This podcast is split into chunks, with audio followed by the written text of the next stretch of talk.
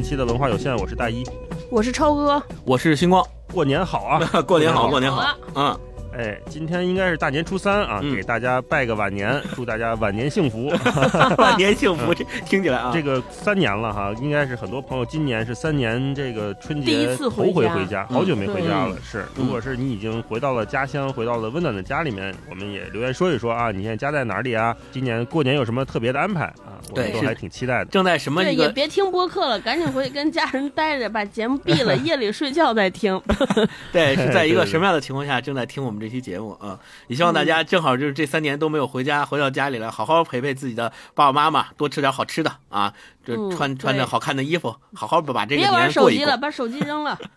嗯，嗯哎，我们现在录音的时候呢，还没有到大年初三啊，对我们是在春节前录的音没错，所以我们现在只能简单预测一下啊，预测一下 春节大年初三的时候我们在哪儿哦，啊，应该基本上是能预测到的啊。啊，应该能预测准啊。超哥去哪儿？我是回铁锤奶奶家，应该在秦皇岛阜宁县柳各庄村儿。现哦，这么在这么精准，听这期节目的时候，我应该在炕上蜷缩着，炕上特特别热，家里特别冷。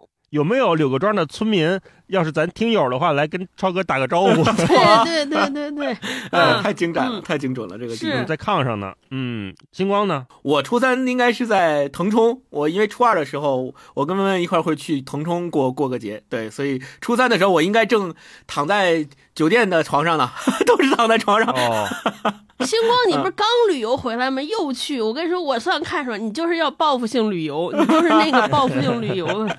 对，是嗯还是去云南。大老师呢？我初三的时候应该在云南西双版纳。和咱俩都在一个。省，可以。对，今年这个可是赶着人流去的。哦我订完票之后，就听说这个西双版纳连汉庭酒店的单晚的价格都涨到一千一一天了。爆满了，哇，就我们还算定的早一点，就还行，没有那么贵。今年是带着爸妈出去旅旅游。去几个比较大的城市，西双版纳。西双版纳。对 对对，嗯 人都说小东南亚嘛，嗯带爸妈去东南亚去热地儿待一待。嗯特别是我们这种北方人，一到了冬天就就往小南方跑啊。对，特别好，是是是特别好。嗯，所以如果在西双版纳啊，在腾冲，在柳各庄有我们的听友，咱们可以看看能不能偶遇一下。评论区对有，哎，对，看缘分，看缘分啊！还是祝大家新年快乐啊，没错没错家庭幸福，平安健康。我们今天呢，跟大家聊一个比较轻松的话题啊，大过年的，咱也不读书了，我们就是闲聊哈。对今天是一个闲聊环节，是的，就聊一聊最近呃我们看过的一些比较好的、比较喜欢的电影电视剧，嗯。或者印象深刻的电影电视剧嗯。啊，然后以及在二零二三年有什么期待的文艺作品即将上线，因为过年我们也不想看书了。对，我们也看不动了，看不动啊。了。嗯，二零二三年初，其实上线了一批我们还都觉得哎耳目一新的电视剧，以对。十二月开始播的这个《中国奇谭》为首哈，然后再往嗯。后《三体》上线了，嗯三体》的这个电视剧上线了。电视剧。嗯对，然后接下来《平原上的摩西》电视剧或者说这个剧集也上线了，对，挺让人印象深刻的。所以我们今天就想展开聊一聊这个事情。也有很多听友给我们留言说，哎，你们要不要聊聊《中国奇谭》呢？要不要聊聊《三体》啊什么的？哎，我们今天就放在这一期节目里面，跟大家一起来汇报一下我们的观影感受啊。嗯那我们先从哪开始呢？先从《中国奇谭》聊吧。好咱们应该是都看了，嗯，而且好像是超哥看的是比较早，是吧？你是一上线是不是就看了？对，超哥是咱们仨里看的最早的，而且看完之后就在社交媒体上给大家特别强烈的安利和推荐。超哥说说当时是怎么看起来的？我是在朋友圈看大家转发，因为我朋友圈里有一些是做影视剧相关嗯行业的，我猜可能是有给这个剧，要不然是做营销推广的，要不然就是反正是做某一个工种的人在朋友圈转发。我说，哎，这是个综艺嘛？因为我当时一直以为这是个这个这四个字是中国音坛，就因为它那个 繁体的齐特别像音乐的音怎么眼，神还不好？美术字，对嗯，对，我说我我以为这又是一个嗯类似于中国电音那种讲中国风哦曲风的那个音乐综艺。我说完了，这节目肯定又瞎。我说这这 啊没人看。后来那天上线了之后，发现是个动画片儿，嗯然后我就带着这种忏悔的心理去看一看。嗯我当时看完之后就惊了。反正我是紧接着那个小妖怪和鹅鹅鹅一起看的。看小妖怪的时候，我我心里觉得说，嚯，因为他讲的那个故事确实跟现代人特别近嘛，讲了一个社畜的故事。是是是，我当时想着说，这最近熬夜熬得多，毛掉的比较厉害。我就说这不愧是 B 站出的，就跟 B 站的风格很像，就一看就是 B 站年轻人特别喜欢的。关注。后来我就看完《鹅鹅鹅》，我看完《鹅鹅鹅》就直接呆住了，嗯，因为我觉得这是一个在我认知里边，平台永远不会自己掏腰包做的一种动画片儿或者一种剧情。这偏艺术了。对，因为它非常抽象，解读的空间特别大。然后给我嗯推送的这个动画片底下，那个时候已经有好多这个说这个鹅鹅到底讲了啥呀？这个多厉就开始解读了，嗯，万字长文解读鹅鹅鹅，对对对。然后我就想说，这放在以前，你比如说在爱奇艺或者在哪儿放这么一篇儿，大家上去看，肯定全是骂，说这干嘛呢？而且它的画风啊，也跟我们通常认知的中国动画的那个画风不一样。就我们以前一说说中国动画，你看我们之前。看杨，尤其像杨戬什么的，你就感觉首先他画的非常日漫，还有另一种呢，嗯嗯就是它非常的精致细致，就是往像和好看这个维度无限靠近。嗯，唯美了走。对，然后鹅鹅鹅这个就是它很中国，但是跟我刚才说这俩元素离得八丈远，甚至你会看的时候觉得有点不适，因为它带着那种人有很重的黑眼圈儿，你知道很有嗯风格，但你跟肯定不舒服。频闪，对我当时就，而且那个里边从头到尾没有任何对白，那没有背景声，都是靠字幕过渡。我然后我就有点担心，我说这行吗？真的敢呀？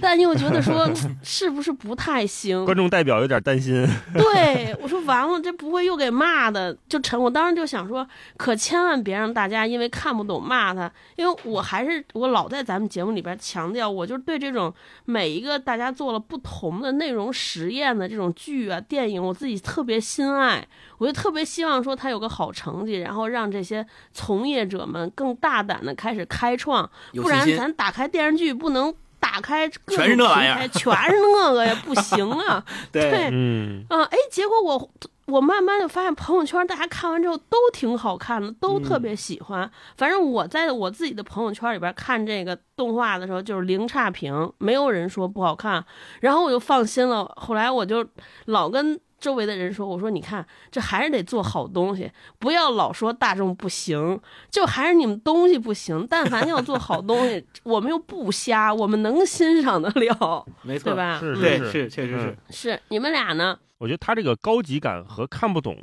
是两码事儿，就大家还是能感觉到的。因为以前我们老以为这个看不懂是因为。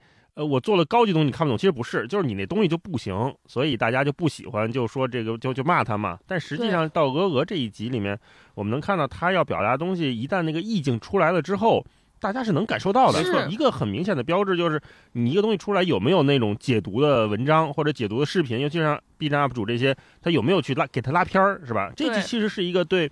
创作者本身巨大的肯定，嗯。就像我们读书一样，也是就这本书我们愿意拿过来做一期节目，就是我们真的特喜欢嘛。要说这本书读完了，咱仨都没感觉，没啥可聊的，哎呀，不知道写了就换题吧。对，。那那就没有这种二度创作了。其实我觉得这种二创或者同人解读，包括呃那个小妖怪那一期，我看还有后就是热播完了之后，好多人画了那个后续嘛。嗯，啊那有有画结局有两个最有名的后续，一个是说那个把那个把那找到了那个小乌鸦救出来了，找到了，对，找着小乌鸦了。嗯然后另外一个后续就是我哦，大圣是给了我两根毫毛啊，这个以后咱就不用担心了嗯，啊。其实他用了一根救了小乌鸦，对吧？看到这两个结局的时候，他都挺温暖的。嗯，所以我觉得这其实是一个特别明显的表现，就是说，中国奇谭这个东西已经出圈了，它有点爆了啊。嗯星光呢？星光当时看了什么感觉？而且我觉得现在如果按现在的时间节点来评价这个动画剧集的话，它就不是有点爆了，它是已经是爆火了，就火到，非常牛的程度了。因为你想，它在它是一月十五号的时候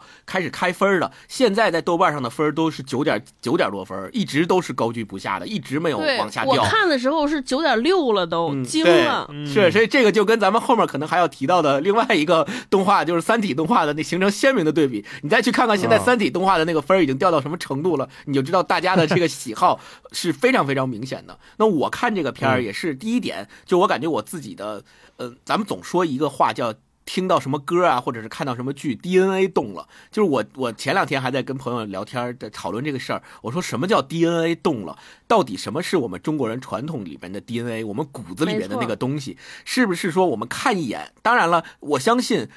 整个对于从整个人类的层次层面来讲，每一个民族和每一种文化传统，它都有那种最底层、最深层的东西。比如说那，比如说追求美好、追求幸福生活、追求勇敢，对吧？这些美好的爱情，这些都是人类能体会到的。不管你用什么样的表现形式，你都能体会到。但是在这之上的，那一定就会分民族、分这个文化不同的文化领域的表现形式。比如到咱们中国这儿，就是我们今天所看到的由中国奇谭所代表的这些剧集里面的故事。首先，它的每一个故事里面的底本都是特别。中国的，比如小妖怪的夏天，那就是齐天大圣故事的衍生嘛。他只是把视角放在了小妖怪的身上，对。然后包括超哥刚刚前面提到鹅鹅，它其实也是改编自中国的一个古典的故事，摇木书生，对，就是一个志怪的小故事。然后紧接着他这整个虽然这个整个中国奇谭的剧集只有八集，但它每一集。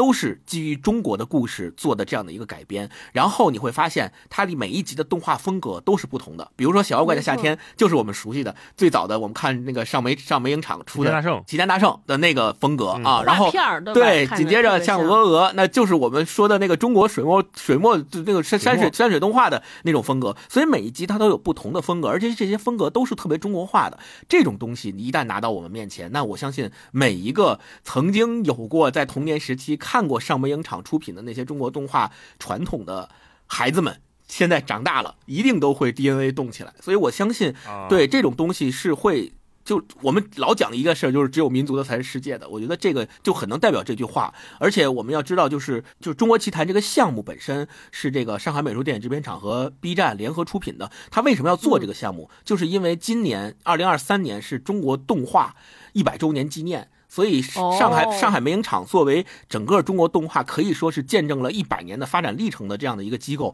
他觉得自己应该出来做这样的一个项目，于是他就想要去从中国的传统故事里面把拿出八个故事来做这样一个动画的剧集。这个时候他就找到了 B 站，然后 B 站跟他说：“那行，我来投资。”然后两个人一起，两方一起做了这么一个。东西现在呈现在大家面前，这个整个项目大概历时一年半到两年的时间。你要知道，就是作为整个现在我们其实动画的产业也已经工业化了，跟电影一样。那其实能够呃让你用这么长的时间，呃这么细致的只做一个八集的剧集的这样的一个动画项目，其实是很难得的。我是按顺序看的，我看的时候也是看了两集，一个是小妖怪，一个是鹅鹅。第一个看的时候，我觉得哎这个。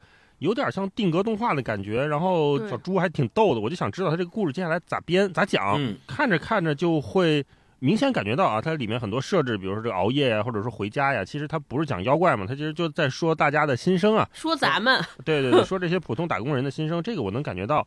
那这个呢，提的人也很多，所以它也不是最吸引我的点。接下来再往后看的时候，就是他对《西游记》的处理。刚开始我看的时候，其实我没有想到是有有联有关联。对对对，有有有关联，因为刚开始看这俩妖怪在那儿摸鱼啊，跑来跑去的，我就觉得可能就是个灵异故事那样的，没想到跟四大名著有关。然后后来再看到后边这个大王说要吃唐僧肉了，我说哦哦，又又是这一套，我当时有点担心这个，又是这一套，那意味着就是接下来的那个视角是不是就转到什么孙悟空那边去了？也没有。再往后看，他师徒四人其实就没有正脸出现嘛，孙悟空也就是出现一个局部一个手而已。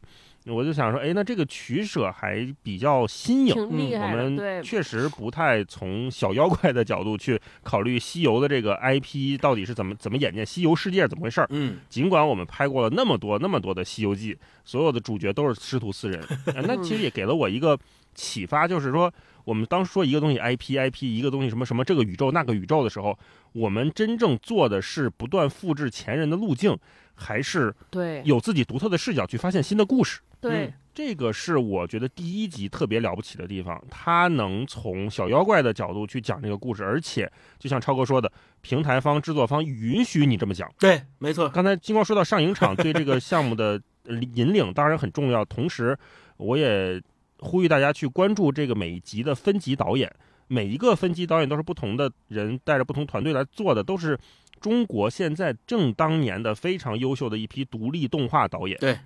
他们每一个人也都有各自风格的很成熟的作品，包括在世界上都是各种拿大奖级别的，他们回来一起做这个项目，但是他们可能现在就是上影厂的这个名号名号太大了，所以会把他们的光芒盖住。呃，如果大家对某一个单集特别感兴趣的话，我我建议大家去搜搜这个导演，也看看他的其他作品哈。嗯对，我就想说，这些导演我们也看到，就是说所谓中国动画的希望，或者说 我们看到这些年轻的创作者们，他们其实对传统的 IP 是有自己的新想法的。对对，我看到第二集的时候，我会觉得，哎，这个东西好像有点有点了不起。第一集其实没有太惊艳到我，因为我觉得独立动画导演他们做出这样的想象和创作是理所应当的。那看到鹅鹅那一集的时候，我就有点意外了。惊艳首先它有点恐怖，嗯对，有点惊艳，有点恐怖。然后其次是他要表达的东西没有那么直接，没有那么简单了。我反而想，如果鹅鹅作为第一集的话，它很可能这个剧就没有那么的受关注。他把第一集放一个像《西游记》这样大 IP，一个比较好懂的年轻人的写照对版的故事放进来，嗯，其实是比较好进入的。没啊错没错那，接下来再往后面几集，我我们能感觉到他要讲的东西会比较多，或者说他的留白比较多。我还在想一个事儿，就是他可能确实拍出了刚才星光说的中国人的 DNA 是什么，就是那个意境是怎么做到的。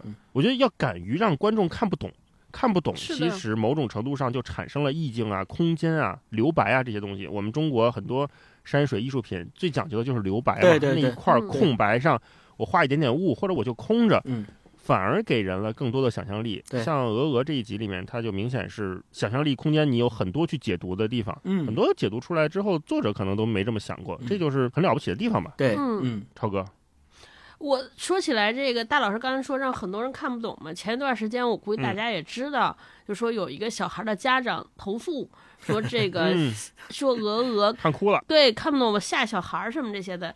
我我那天看了一个片段，对于这个导演的采访，我不知道就采访是在这件事儿前还是这件事儿后。但是那个导演因为是短视频嘛，他可能没说前因后果，就那么几几几句话金句。导演就说说我们认为我们做这些事儿，我们有一个很重要的义务，就是呃提升观众的审美门槛儿。就我哎，我当时特别认同这句话。我记得我当时发朋友圈的时候，我就说我特别喜欢这组动画在哪儿呢？就首先你知道他他的创作也是在了解观众的，所以他把《西游记》我们都知道那种故事写成了一个跟大家更贴近，能让更加大家更好共情的这么一个故事，对吧？第一话，但是第二话其实他讲的故事也是在讲和我们很多人息息相关，比如有些人解读出里边出来里边是在讲欲望，可能我在我我还有一些人觉得这里边是在讲认知自己，还有一个就是在讲山里山外的故事，就无所谓。但是我觉得这个所有的这几个主题，它其实。都和每个人相关。你看第二话那山里山外，包括欲望，也不就是咱们年轻人今天正在面对的这么一个选择嘛，对吧？我到底是走、走正常的路，还是说为了欲望我去走一些捷径？就像好多人解读的一样，我觉得这就是当下的。我把我的艺术品和观众之间的那个距离怎么拿捏，我觉得他的度处理的很好。嗯他不是一味的说我迎合观众，但是他也不是像很多的艺术创作一样，说我完全不管你，我只说我自己想表达的东西。他找了个很好的契合的角度。然后另外我特别喜欢的就我说这就一定是你知道看这个剧就知道大家是研究过观众，但不是只研究大数据。我就现在特别嗯讨厌这个、所谓叫用大数据指导创作，我特别讨厌，因为为什么？就是大大数据其实只能对大家现在的动作做出分析。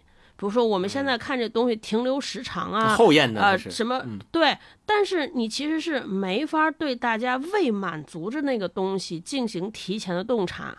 就是你你说，就是有哪些为我们大家在观影啊或者影视在内容上面有多少没被满足的需求？对你大数据算不出 iPhone 嘛，对吧？对你算算算不了啊。连汽车都算不出来。所以其实那些东西，你如果只按着大数据来填，它本质上这事儿就会变成了像抖音一样，你我爱看什么给你推送什么，你越推越看，就就变成了我们影视环境成为了我们整个大环境的信息茧房。太单因调了。为你看来看去就看那些，对就拿那几个大 IP 回回头翻，因为你看说啊，这个大 IP 上线之后表现很好，那是因为只有这个 我就觉得说这次我特别欣赏中国奇谭，就是包括 B 站，我不知道 B 站在里边，咱不知道背后人家做了什么，但这个态度我鲜明的支持，嗯，就是我嗯们 到底到底在乎观众要在乎什么？对，然后到然后哪些是要听艺术家的，哪些是要听观众的？我觉得他的这个度拿捏的非常好。就我不，我觉得包括在审美上，你一定不能听我们老百姓的，我们一定代表是平均甚至往下的那个水平。对吧？嗯就是艺术家人花这么多钱，这么些年就研究这个，最后你说被我们给带跑，我说你给我画那个啊，我就喜欢那个，你说人家不白学了吗？我就每次看完这些，没错，但但看完这个《中国奇谭》，就给我特别喜特别大的信心是这个。我说，终于有人不怕我们这些人民群众了。对，哦，嗯哎，超哥说这个，我想起来前两天超哥发一个那个链接，B 站 UP 主的链接发我们群里面，叫华语音乐是不是已经完蛋了？嗯那个视对频，这个就是一个对典型的非常出离于我们说的就是大数据创作的这么一个一个一个统计吧。这对个，UP 主叫小凡，今天出片了嘛？嗯这个 UP 主特别厉害，我觉得他应该就是专业干这个的哈。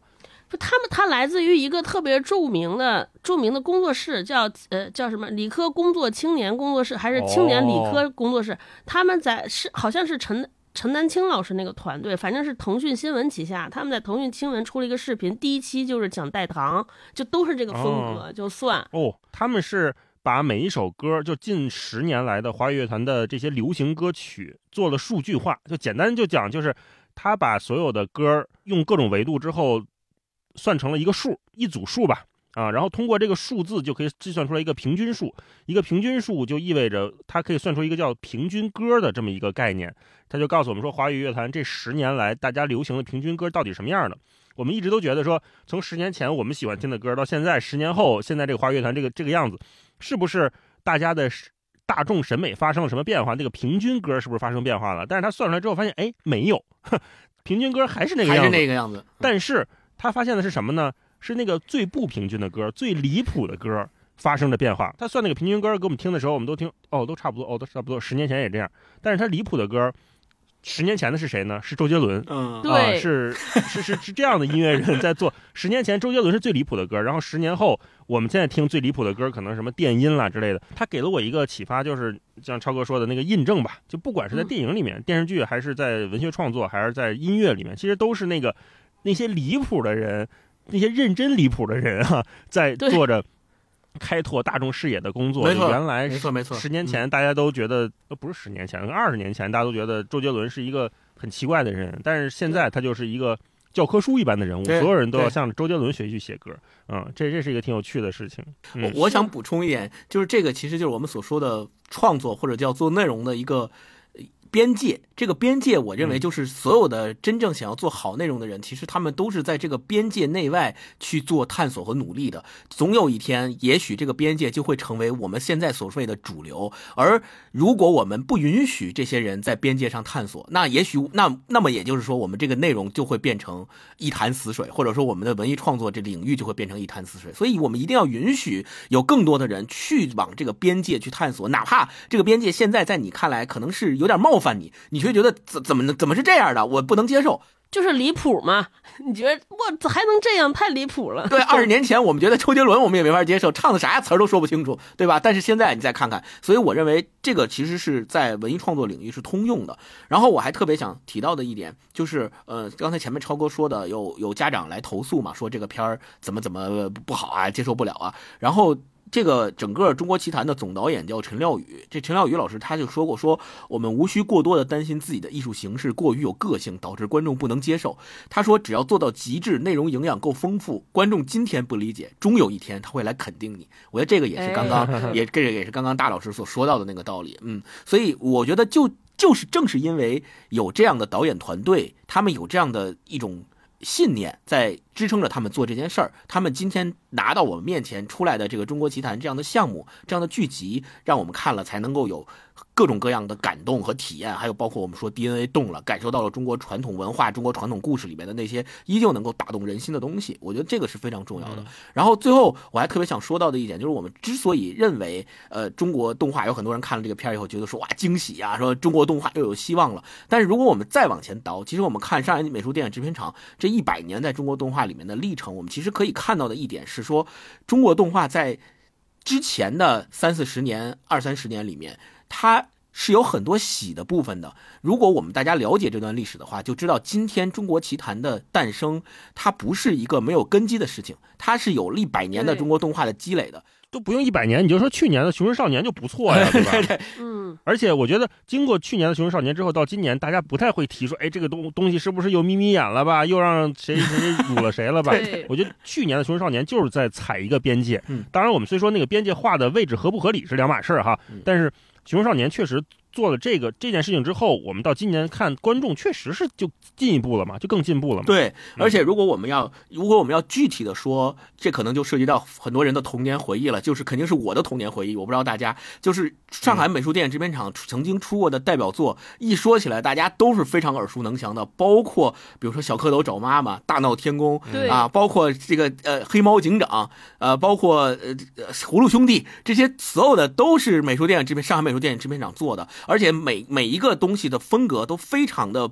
就不一样，非常的多元，所以我在之前就是正好呃上礼拜我也跟朋友在聊到这件事情，就是所谓的多元化和多样性，我认为一直是我们应该去追求的。这个不只是在文学和文艺创作领域，更是在跟很多跟你不同的人在交流的过程当中，我们也应该去，就是甚至于我认为故意的。去守护和保护这种多样性和多多元性，我这个应该是我们这一代人应该去做的，而不是说看到跟你不一样的，或者是看到觉得哎这个怎么好像踩到我的点了，踩到我的边界了，然后就去拒绝它，就不允许这样的东西出现在你身边。我觉得这个态度是不应该的。呃，多少次的这个包括文艺作品和我们所见过的这些人呐、事儿啊，都证明了这一点。我们应该用更开放、更包容的心态去看待这些，我们才会有更多元化、更多样性的东西出来。这个是我觉得。就是这么多年来告诉我们的一个最为朴实的一个道理，嗯。嗯嗯，超哥，对，而且我就一直觉得，在中国做内容啊，当内容创作者，他其实有一个挺大的幸运，就我们人嗯。口足够大，所以所谓小众。其实那个人数啊并不小，我就老开玩笑，大家说，哎呀，这个东西看不懂啊什么这些。我说就是内容这件事儿，我始终相信说没有广泛的，就是我们可能没有天才到说我做一内容老老少咸宜，各种人喜闻乐见。我就做那一下，先不要想这个，不可能你就。想好说我这东西可能就是给一小部分人看的。但是，因为我们是在中国，而不是在冰岛。对，你要说冰岛全岛就那么点儿人，不在梵蒂冈，对，那其实没什么人。但在中国，你再小众，我觉得也也有个几十万人吧。那几十万人对于一个片子来说，可能就已经很不小了。你给这几十万人做做一小片子，有什么不行的？在这内部交流，对吧？我就觉得还挺好的。我特别害怕有人一上来跟我聊，说我这片子啊是给什么下到十八、上到八十的老人，一看都 都爱，就然后就拿出来白居易那个诗，说 白居易当年不是说过吗？我这内容当时下到五岁小孩，上到八十岁老老老太太。老读我这书都开心，说这才是顶流的艺术。我说那是唐朝大哥，这首先那唐朝人才多少啊？而且唐朝那时候老百姓也没什么其他的形式，现在可不一样了。就大家你你恨不得地铁上坐五个人都看五种不同的东西，甚至这五个人坐一节车厢，在一个单位上班，去到某一个小区住。但是大家喜欢什么内容，大家对内容的理解都不一样，这是时代变了。您不能老拿唐朝的事儿跟对比今天，这不行。对，而且白居易问的那老太太，可能他只问了一个，不一定是从哪儿来的老太太，对因为人家本身就文化水平比较高，对吧？呃，最最后关于这个中国奇谭，我还想说一点，就是我觉得所有的咱们觉得特别打动人心的动画片儿这种形态，一定是第一，他不认为动画只是拍给小孩子看的。这是第一点，第二点是他一定不会把看动画片的人当傻子。我觉得这一点是所有文艺作品的，就是做内容的人都应该知道的，就是都应该秉持的。就是你不要把你的观众、听众当傻子。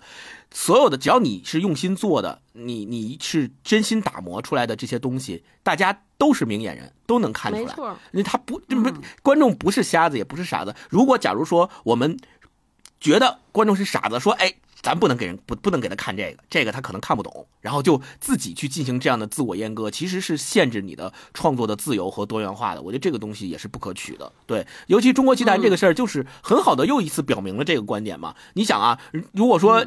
我我他有很多东西不想让孩子们看，或者说他觉得这个东西他就不是小孩适合看的，那《鹅鹅》这样的作品就不会出现在这样的剧集里，对吧？他就直接会被创作者自己或者被审查者给他卡掉，那我们今天就看不到了。嗯，我觉得这一点也是非常重要的。是的，嗯，总的来说吧，《中国奇谭》这个电视剧确实是刷屏了啊，刷屏就代表它破圈嘛，不只是动画片意义上的、B 站意义上的，而是它。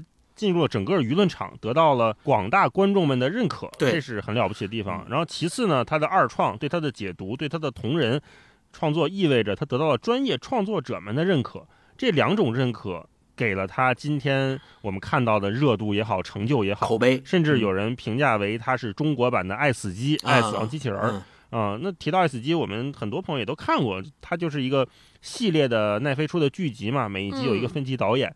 呃，这种做法按理说也不是很不是特别创新。他最早我曾经看过一个特别喜欢的美剧叫《恐怖故事》，当时就是美国每个导演拍一集会请对每个恐怖导演拍一集，其中有日本导演、有美国导演、有韩国导演，拍出来风格都不一样，然后做成一个剧集，那个我特别喜欢。那很多人评价说是中国的《爱死机》，那你们会不会觉得接下来这种比如说十几分钟的故事一集，然后不同风格，咵给你一个像文集一样、像杂文集一样的东西？是中国动画的出路，或者说它会对我们接下来的独立动画或者动画这个媒介产生什么影响或者改变吗？它是个好消息吗？超哥说不出来，它是不是个好消息？但我在判断有几件事儿可能会成为趋势，因为特巧，我二零二二年的时候一直在和一个就是专门号称做 IP 和做内容，但其实做不咋地的公司频密的打交道，我就我经常 听到。他们以自己以及他们很多合作商都是这个行业上下游，就说我们要做中国的爱死机。无数的场合听到这句话，我后来站在他们商业的角度说，为什么要做爱死机，或在在他们心中爱死机的价值是什么？哎，我就觉得还挺有意思，跟我们大众想的不一样。我们大家可能觉得这是一拼盘，就跟我们上上饭店点一套餐。我虽然人少，但是我想看的东西多呀，我想吃的东西多呀，所以这个一点那个一点那个一点，咱们觉得说哎挺好的，挺过瘾，非常来劲，一次看够。但是他从他们制作者的角度来讲，他们那个角度很有意思。他说，对我们来说，其实每一集片子都是一个长集的试播样片儿。嗯，对，就如果这个故事和这个导演的风格，哎。被大家喜欢，我完全可以再把这个故事展开。我要么去拍长剧情片，或者我去把它变成一个电影。这可能我在想说，是不是经济下行之下，影视业的一个趋势，或者特别好的一个出路？对，一次尝试。对，因为大家可能也知道说，这个大数据。像以前那种粗鲁，就比较粗暴的、简单粗暴的分析这个不太行了。那行，我就是现在用这种方式，我把每一个故事拿出一个特小的章节来，来给大家讲。讲完之后，哎，看看大家反馈。那如果特别好的，我就把它变成一个长篇，这样我就能投更多的成本嘛。那。我就可能是一个更安全的制作和投资行为，所以从这个维度来讲，我说我们可能以后是不是能看到更多这样的片子？这是第一个。第二个角度，我比较确定的是，这种短剧可能会越来越多，无论是动画还是我们看的剧，而且这是个全球范围。不得不说是社交媒体，就尤其像短视频，对于这个大家习惯的养成的培养，他没有说，即便是在全球。其实大家看长内容的内心也在下降，就我们比如说再去看这种一集六十分钟或者七十分钟的片子的时代，可能那个就是慢慢在消退，在离开我们。哎哎，你说这个我插一句，我特别有感触。就前两天我在家休假的时候，我就跟霹雳说，哎，咱平时都看电影，要不然今儿看个电影吧。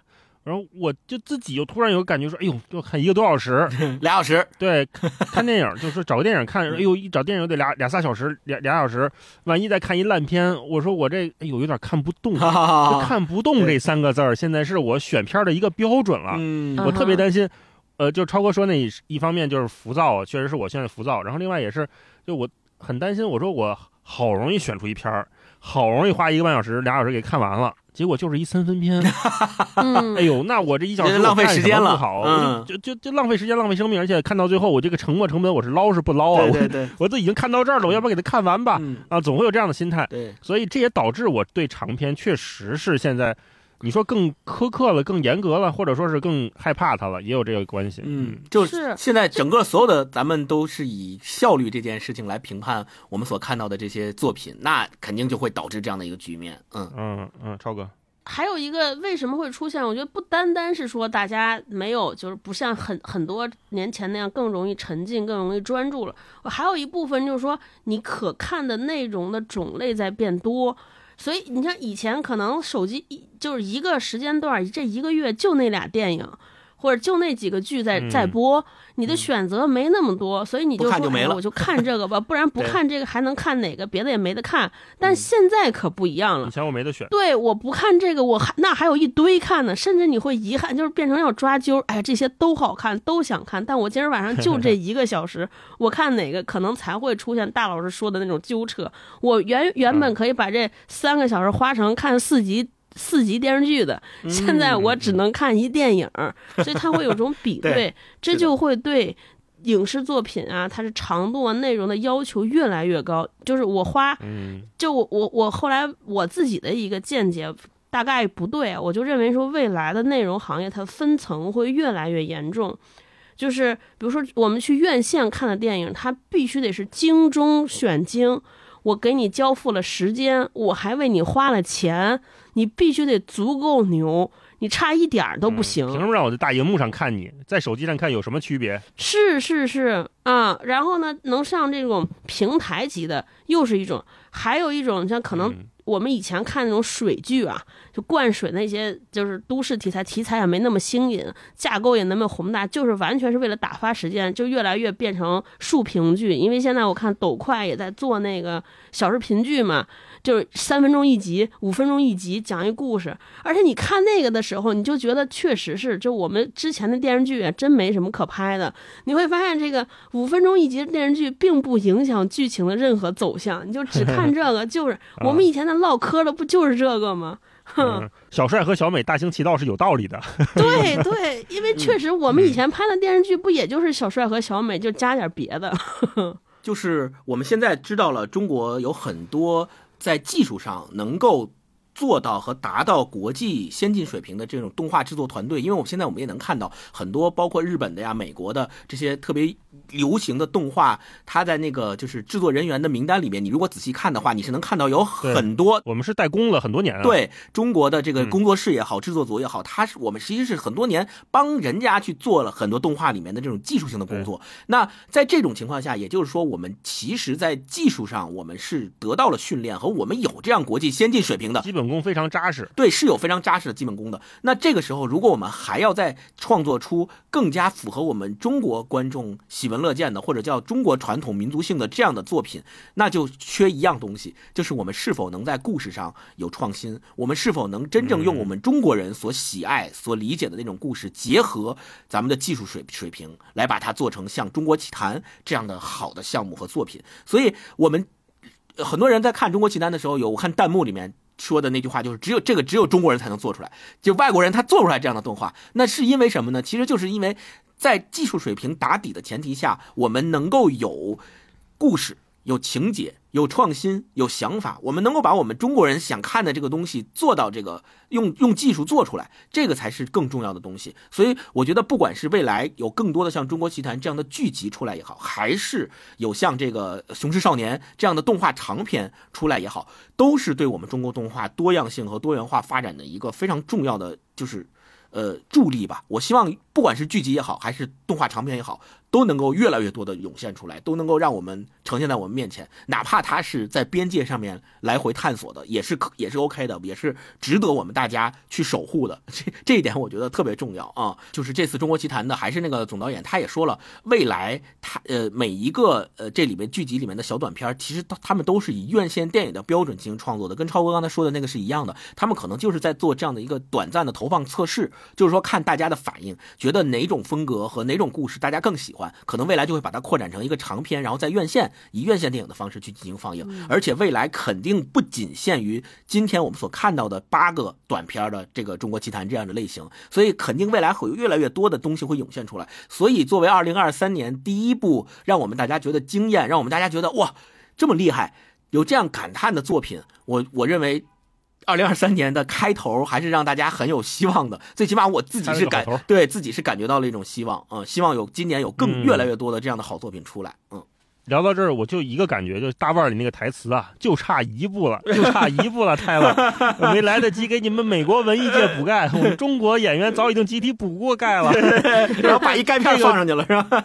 对，就是这这么多年，我们做这种周边的这些工作吧，或者说做这种技术开发，做这种特效渲染，包括很多我们看迪士尼、看漫威那种极大制作的特效电影，其实很多都是中国我们这边非常厉害的工作室做出来的。为什么去年那个悟空也那么火嘛？对，呃，然后再往前，其实也有各种各样，就时不时就会有一个中国团队做出来的一个小片儿刷屏，那可能真的是到了这个积累的程度，我们接下来是不是能迎来一个质变的时代？这让我们拭目以待吧。都希望中国动画好啊！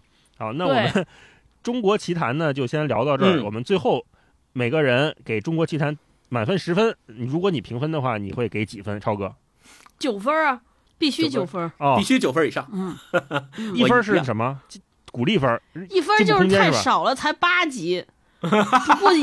啊，好好好啊！嗯嗯星光呢？嗯我跟超哥一样，我那一分差的就是我希望能够有越来越多的作品来来呈现在大家面前啊。是一个期待，给他一些成长的空间。我给九点五吧。如果是一个呃国外的外国导演拍出来这么一系列，就是说他们家乡的电视剧、呃动画片拍的这么有风格、这么有有意境，我可能会给一个九分。但是是我们中国导演自己拍的，有的而且有一个导演确实就是我的前同事，非常优秀的一个，哦，独立动画导演对他那一集还没上，所以嗯就是有这种感情分儿在。一个是我们说的 DNA 层面那种联动啊，另外还有就是我身边的这些年轻的朋友已经这么优秀了，他们真的很了不起。我特别希望接下来能让更多的观众们、读者们看到他们的创作，所以没错我就再多给零点五分啊，嗯嗯为嗯为我们的骄傲给零点五分啊。嗯，如果听我们这期节目的朋友，如果还没有看《中国奇谭》，推荐大家都去 B 站看，呃，看一看，然后也嗯能把你们的感想和体会写在评论区里面，跟我们交流交流。嗯，对，这也是一个是不是年末回家可以跟着家长一起拉着爸妈一起看的一个动画片。可以，我觉得没问题，就全，我觉得挺那个合家欢的这样的一个场景。嗯，嗯，好。好，那我们这个中国奇谭也聊了四十分钟啊，也不短了。啊我们接下来就进入下一个，我们这几天也是被频繁刷屏的电视剧啊，那就是《三三体体》的真人版。嗯真人剧集啊，三体》这个电视剧怎么说呢？哎呀，对它的感情太复杂了。本身呢，我跟星光就是《三体》的这个书的长期读者，嗯就是嗯时不常的就会拿出来翻一翻嗯啊。超哥呢，对《三体》一直都是挺想有印象，但是基于某些特殊的理由，呃，还一直没有翻开。没有就是不看，气死你啊，了。就是不看。嗯一会儿我们再展开聊这一段。嗯然后，《三体》前一段时间我们也在节目节目里聊过，还是 B 站上了动画片，但是好像评分并没有很高，好像嗯现在只有个四点几，一直在往。下掉。嗯，最近我们录节目的这个一月初吧，《三体》已经上了真人电视剧，是腾讯出品的这么一套电视剧，一共三十集。嗯呃，同时，《三体》这个真人的 IP 还在另一个地方开发，就是奈飞。嗯，奈飞也在在拍。用我们中国的演员，中国的应该是中国的班底吧，在拍另外一个同样是《三体》第一部的一个电视剧。其实我们理解就是讲的是一样的故事，同时有三部作品在较着劲的往前走啊。那《对，三体》这个电视剧上来之后呢，我们就先给一个打分吧，每个人给几分？嗯，星光先先给个分儿，你说是对于真人剧集来打分是吧？真人剧集嘛就，目前播的这一集哈，八点五分。嗯哦，差蛮高的，差的那一点五分呢，是因为后面的那几集我还没看，我不知道他是不是会不会高开低走？对，会不会呃会不会高开低走？第二点是从最起码从前面的四集来看，我觉得他第一是非常忠实于原著的，第二他这些演员的选择和他们的演技都是在线的，我觉得有这两点保证，那这个分儿就不会低，低不了。第三是因为前面有动画那个在前，所以这两相比较的话，你就会。不由自主的把后面这个真人剧集的分儿往上拉一拉，有这个因素在里面啊。好嗯，明白了。好，一会儿这个照着书拍的这事儿，我们一会儿再说哈，嗯这也是一个争议的点。那问问超哥打几分儿？我特别期待超哥的评价，因为超哥是一个没有没没看过小说没有看、嗯看过小说的对人，对没看过小说的人啊。超哥打几分？昨儿我跟勾总我们家庭打了一下，我们俩都没看过小说，然后都看了前三集。我问他，我说你能打多少分？他说这个剧就是在我七到八分之间，我也差不多，嗯所以我们家庭的平均数应该就是七点五分。哦，七点五分。对，为什么我特别好奇超哥的感受呢？就是因为《三体》它作为一个科幻走到流行文化的这么一个东西啊，很多人，包括像我跟星光这样的长期读者，对他应该是有滤镜的。嗯，这种滤镜，一方面是对他极大的包容，嗯，说《三体》这里面什么东西都好，会有这么一种偏见，这肯定也是偏见了啊。是。同时也会有一种非常严苛的对外的审视，就是你怎么改，肯定都完蛋。别。来糟改，所以 每每当《三体》，其其实跟当年的《仙剑》一样，《啊仙剑奇侠传》一样，就是所有人都超越不了《对《仙剑一仙剑》奇侠传》翻拍的建议就是求别拍。嗯 对，所有人对《三体》改编的建议就是求别拍，嗯。求别翻拍。对，这种硬核或者传统的书迷，就比我们俩更硬核、更极端的那些爱好者们，他们肯定会觉得你怎么拍都拍不出来我心中的史强，拍不出来我心中的三体和质子到底长什么样，你拍不出来的，所以你干脆就别动。对，但就这种复杂的感情，让我对《三体》的电视剧有了一个很不好描述的期待。就是我一方面我还哎，我还真想看看你到底能拍成什么样，嘿，我有点不服。同时又说，哎呦，这好容易拍出来了，是不是能好好弄一个？嗯，我还是先问问这个超哥，超哥还之前是没读过原著，但是听说看完之后又把原著翻翻开了啊，这是怎么个回事儿？谁安利我都没安利好使，只有电视剧我俩都安利超哥好几回了，说咱聊聊《三体》，都没成功。是我完全，我昨天看书完全是因为今天要聊这个，我会发现嗯我为什么给打七点五分呢？我会发现，就当时看那四，可能就是四集有点短，我突然有点不太好评价，我怎么给这个电视剧打分儿？就是因为我看见好多人在评论，评论的维度都是到底有没有忠实于原著，有没有还原原原著，有没有对原著内核有很好的反应。对，然后我就说，那我也没看过原著，对我没看过原著，怎么整？然后还有一点呢，我其实一直对这里边张鲁一老师的这个塑造这个人物，我自己是有疑问的。汪淼，我就想知道这个人在原著里是不是这样。我说我得去看一下，哦因为你会发现，真的这是一个脱开了原著不好评价的电视剧，嗯因为。因为就是我突然有点知不知道用什么维度或者标尺去衡量它，或者说，我感觉我要是之前打的分数，肯定就没看之前打的分儿和你们俩看过打的分儿，绝对角度都是不不一样的。对对，这个角度很宝贵。对，是是是，我当时看那个电视剧，首先我觉得他的那个，我特别喜欢他的特效和音乐。我觉得特别棒，就整体它的精致程度特别好，包括它故事的展开。虽然第一集有点闷，说实话，就你可能如果不知道这个故事的话，你就觉得哎这在干嘛干嘛，就很很对对，很很沉。然后突然到第二季的时候，那个悬念出来了，你就可以跟着往下走了。嗯，我觉得都挺好的。我唯一就是这里边我自己特别疑，包括我我跟我老公我们俩人看的时候，就说张鲁一演的这个人。就是，我就想说，你看，因为他一集第一集讲的，他前几集他讲出来，就是他发现了一个秘密，对，一个是科学家都在大量的被害，然后同时他发现相继自杀，对，然后他发现了有一个石马倒计时在走，然后他表现出来了惶恐。我们俩就说，真的要这么惶恐吗？就是他是不是不一样？哦对，我说我作为一个普通人，首先我是应该是不是应该好奇？就是我照照片，嘿，发现一数字，而且我还是一科学家，对吧我是不是先先是好奇，还研究？但是他在暗示里边就就那么害怕，而且还紧张、出汗什么这那的，我就觉得就是我看那个什么的时候，我就觉得这是不是书里边是这么写的吗？书里边这个人到底是什么样？就他背后的怎么回事儿啊？对，那个，因为我们经常看人物，他一定是你当你知道这是个什么人之后，你才对他的行为做出合理的推断嘛。所以我就想说，我回原著看看这个人本身是个什么性格，他当时所处是什么境遇，因此才会导致他对一件事儿有很很他的反应是什么。结果我回书里看一看，也没写。书里也就是写的此刻惊慌失措，衣衣什么汗湿了衣服什么这那，浑身出汗手冷。我说这就是电视里边演的，没毛病。啊，哎，超哥说这个，我就特别想补充一点，而且这一点也是我觉得只有像超哥这种对原著没有那么熟悉的观众才会发现的这个剧的问题，就是我的那个，对，你说到这块儿，我确实觉得，哎，这个问题好像是存在，但是我看的时候完全没有意识到，我就划过去了。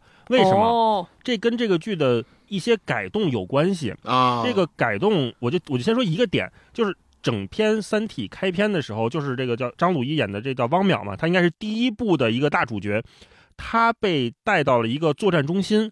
这个作战中心啊，在原著里面是非常乌烟瘴气的，所有人乱作一团，非常焦虑。然后他跟各国的这种将军开会的时候，所有人都表示的那种状态就是完蛋了，赶紧结束吧，老子不想干了，这一切赶紧毁灭吧，是这种状态。嗯，就是一个乌烟瘴气的一个地方。但是在电视剧里面，我们看到它是在一个井然有序的、极其干净的博物馆里面拍的，美术馆改的，所以在原著里面啊，他一开始上来这个情绪就是很焦虑的、很不安的、很不知道接下来我要怎么办的那么一种状态，然后再延续到汪淼知道了。各种物理学家在相继的自杀，他可能会担心，就是要不要接下来会不会轮到自己。然后那个倒计时一出现的时候，他就会天然的继续紧张，说这是不是我的倒计时？那四十九天之后到底会发生什么？后面都是完整的，只是改动了前面这个作战中心的状态。所以这个基调可能是影响到超哥对后面汪淼那个状态的怀疑，就是他不是延续的，他是他是有一种非常冷冷漠的一条线在，然后同时又有一条不安的情绪在，所以超哥看的时候就会不知道汪淼到底是在哪个情绪当中，可能会有这种感觉。嗯如果他按原著来拍的话，他就是嗯一上来就极其焦虑的话，大家会被那个焦虑的情绪所带着往往后走。嗯嗯，昨儿晚上我和我看完《平原上的摩西》之后啊，那个电视剧，我就突然嗯理解了，三体》其实是个挺难改的 IP，非常难改。嗯 就是看这个电视剧的时候，我还跟勾勾总问了我一个灵魂的问题，勾总说 灵魂问题他。说我特别不理解，他说你看啊，你说难拍的 IP，魔戒什么这些的，等了十年才拍出来。他说《三体》这个 IP 到底难在哪儿？难拍在哪儿呢？按道理说，就是当时啊，变形金刚啊，包括魔戒这些，等了十年才拍，完全是因为影视技术的问题。我在技术上嗯没法呈现。他说，在今天特效这个事儿不存在了呀，为什么还有这么多？为什么这么难？在今天不应该？然后我自己看，尤其看完《平原上的摩西》之后，有一个对比啊，我自己感受到为什么难拍，就就是还是我记得以前我们聊过，就科幻里边的人，就就是人物塑造其实特难。就我我昨天翻完第一本，其实就它的故事性架构很强，但这个书里没有人物。对，这也是大刘写作的时候被人诟病的一部分。对，就是我们看平原上的摩西特简单。我们今天上线的节目也在讲双双雪涛的书，就我们看他的杂文集的时候，你知道这个人是期待用一个故事来呈现一个人物，或者用这个故事来呈现他自己内心的某种状态，所以故事是附属品，最重要的还是指向那个人物。但是大刘写《三体》，就我看《三体》原著的时候，你就会明白说，这个人物啊，他他主要是故事太精彩了，所以这个人物就是被安排安插下来的这么一个线索而已。因此，我觉得在棋子，对我觉得是在演员在演的时候，包括导演在给演员说戏的时候，这个劲儿真不好找，很难找。啊啊，所以你说就是那就变成说我们空来炫这个动画技巧，但是又把《三体》写小了，因为《三体》毕竟不只是只有这些，所以我自己嗯窃以为，就我自己觉得真的特难拍。我昨天看完那个书，就是大家可以对比一下，你看完《平原上的摩西》或者看完其他那个类型，你会躺在嗯床上想说这个是哪个演员扮演这个，你是有谱的。但是我当时看完第一季，我在那想说，谁来扮演这个警察？谁来扮演这个科学家？你感觉好像谁来也行，嗯真的谁来也哦行，嗯，就没有那说必须得是那个人，就是他的人物 没有那么强烈，他的特征。对，嗯。是，而且你会发现，其实，在原著里面，刘慈欣也一直是故事先行，他是用故事来推动人物来塑造的，并不是先塑造人物，然后用人物来演绎故事，这是两种不同的写作路径。那我们其实，在看这个电视剧的时候，你也会发现，像那个汪淼教授和呃杨东的男朋友，就是关谷神奇，呃王传君演的那个角色，其实这两个都是教授博士。那其实这种出现的这么多科学家里面，这两个科学家到底有什么独特的过人之处？为什么一定会是汪淼最后成为了这个第一部里面的一个主角，然后推动故事情节？其实就是在这个逻辑上有点儿有点难说通。就那我我如果不是汪淼，我换一个人来做这个故事里边的主角，去到科学边界那个组织里面去潜伏，行不行？这个可能是我们在人物探讨和人物塑造上面的一个问题。嗯，抬一杠，我圆一个，就是 圆一个，呃，会不会就是大刘在写这个的时候，他那种潜意识就是在这种宏大的命运面前，是谁不重要？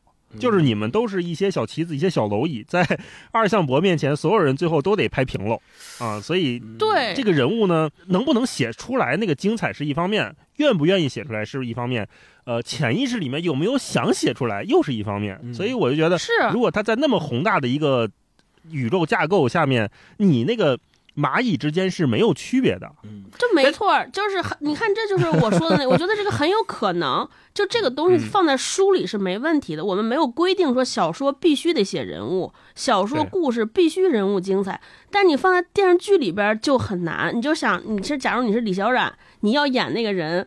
演到一半儿，只有一句话说这个人很冰冷，和我看到的所有人都不一样，从里到外冰冷。你要是演员，啊你肯定就疯了，说这人为什么冰冷？是什么驱使他冰冷？人物小传在哪里呢？对对对对，从里到外的嗯冰冷到底从哪儿写？就当他在视觉上呈现的时候，我觉得跟书完全是两个概念。所以。你看《三体》的书的时候，你就觉得真的很过瘾。非常过瘾，就这些人不重要，你没有人都行，你把这些人换成 A B C D E 还无所谓，反正都是蝼蚁，都要死，不重要，谁也没用，对吧？连宇宙都不重要。但是你看电影的时候，你说宇宙不重要，不能就出来 字字幕写的 A，咔往过走，对吧？对，另外你你就看他电视剧处理，他肯定导演也对这个认知不是跟你不一样，不然的话你就不用请请名演员呀，对吧？你只要就是路上甲乙丙丁都行，但是你看你进进来请名演员，就让他塑造角色，但是角色呢又没写，反正就是特我我真觉得不好弄，太嗯难了，嗯，所以他因为没写，所以每个读者这么多年读下来，对每个角色的想象就有自己越来越理解有偏差，越来越不一样。是是，嗯，这就导致，就像超哥说的，你再去拿一个角色去代表这些人，就越来越难，越来越难。如果是《三体》刚一出来就拍，反而还好。以后可能我心中的呃神仙姐姐的形象就是刘亦菲，对吧？我以后心中的形象就是呃胡军就是乔峰。乔峰但是现在不一样了，现在每个人脑子里的乔峰 都不一样二十年都不一样这怎么办？嗯啊？这是一个嗯确实确实是一个很难的地方。所以你拍了一个我就不满意嘛？我觉得这不是我想象中的大使，不是我想象中的汪淼。但凡有一点跟我想象的不一样，我就骂街了。啊、对，就就骂街，说什么 糟改糟改东西，就肯定是有这样的反应嘛。嗯嗯嗯，没错嗯没错星光呢？嗯星光作为这个原著的读者，然后看完之后，嗯你的这个期待有没有落空或者被打消？就我觉得作为剧集来说，我最惊喜的一点在于，他真的对原著还是很尊重的，他非常的尊重于原著里面的很多情节。虽然像超哥说的，因为他拍的是一个。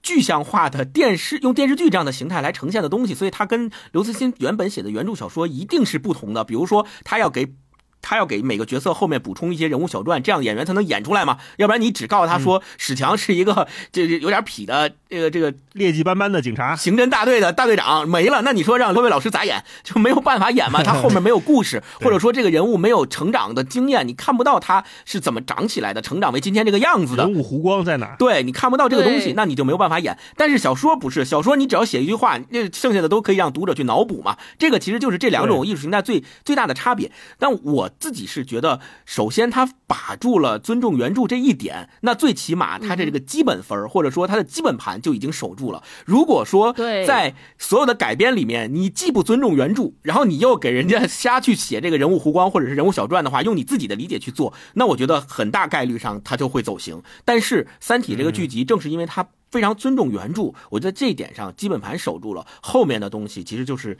仁者见仁，智者见智的事儿了。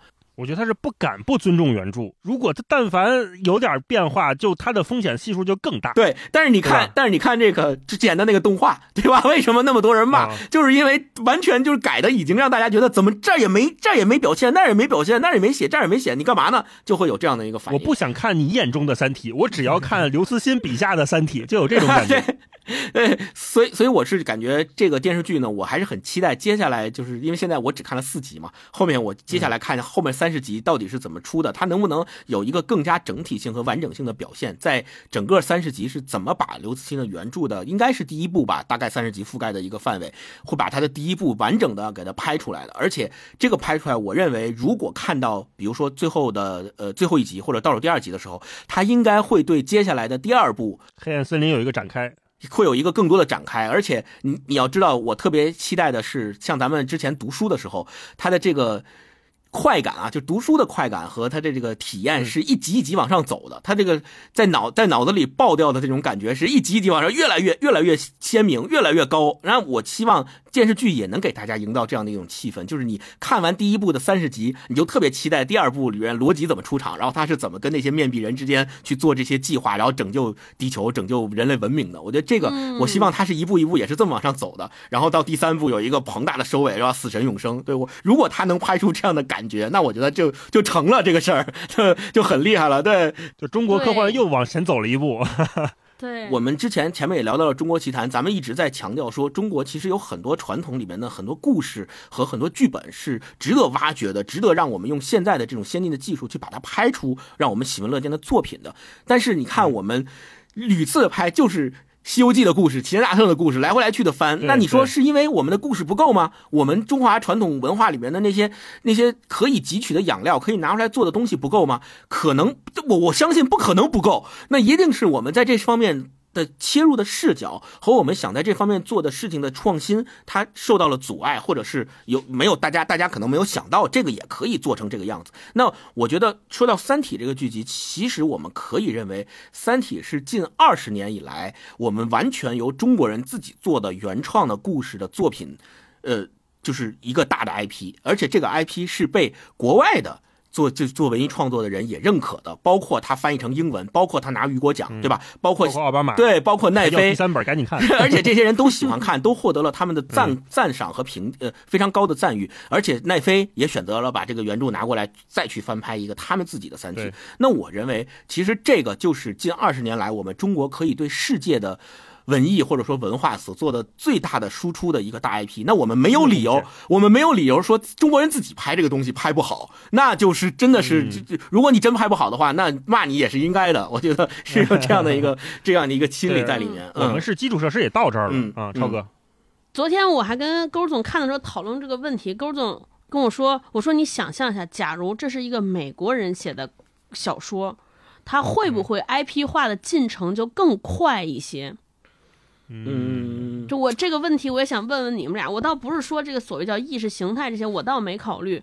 我就是觉得说，把中国的这些故事和语言，就是翻译成一个全球范围内普世性的这些东西，是不是还有一些些门槛或者障碍？以及就是，你看我我今天看了第一部啊，我我说这《三体》是拍不出来，这里边对吧？还有讲了文革。就好多的故事，好多的跨越。我说，那就是我就想说，奈飞拍这轱辘的时候咋拍？之前我记得我在有一期里边讲的说，跟大家讲过说，奈飞的那个他们上一个项目的考量，他可能先考虑中国市场啊。这个观众的份额，如果这个市场足够大，再到国外，我觉得《三体》他们上这个项目的时候，倒不用担心这个 IP 在中国一定有足足够足够大的市场和影响力。但是他会不会想说，这东西我要拍不好了，或者我弄不好没有过审，是不是完了？整个十四亿人的这个基础就丧失了？就他会不会考量这个？嗯嗯。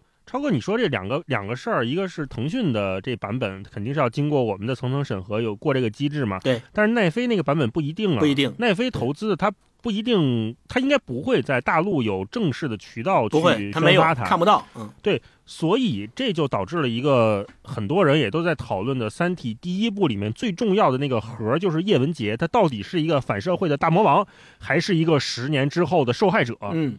对，其实我们都知道是叶文洁的那十年的遭遇，他亲人的变故，导致他对人类是回答了三体嘛？对，他回对失去信心了，然后回答了嘛，才有了接下来一系列的事情。看现在腾讯这一版的时候，我们其实很多如果没有看过原著的朋友，可能可能会有疑问，接下来对会有疑问，说叶文洁他为什么这样？嗯对他凭什么这样？他怎么就这样了？哦嗯嗯嗯，但是奈飞不用考虑这个，奈飞接下来这几年如果是跟中国的 IP 合作。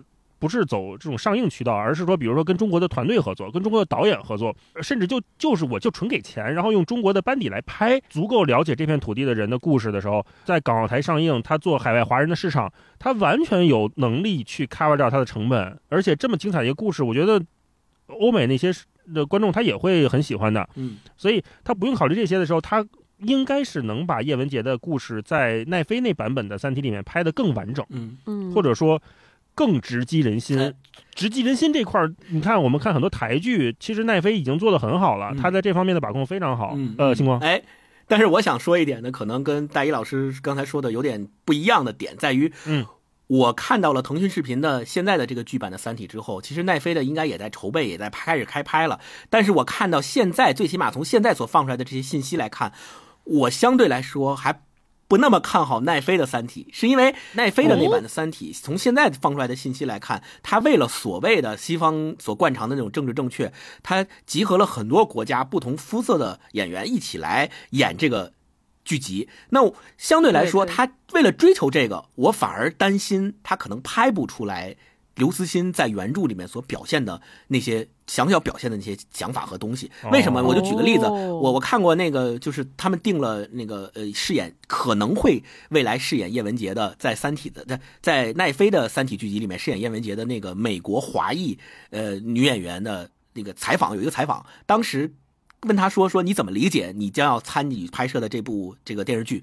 然后这个女演员竟然说的是，呃，他我们想表现出人类大团结什么的一个一个东西。但我们看过所有三体原著的人都知道，刘慈欣他在里面写的确实有写人类团人有写有涉及到人类团结那部分，但是大部分时间都写的是人类不团结，对吧？所以，所以我还是看到这个，我还是挺担心啊他们是不是真正能理解一个中国人，一个刘刘慈欣的。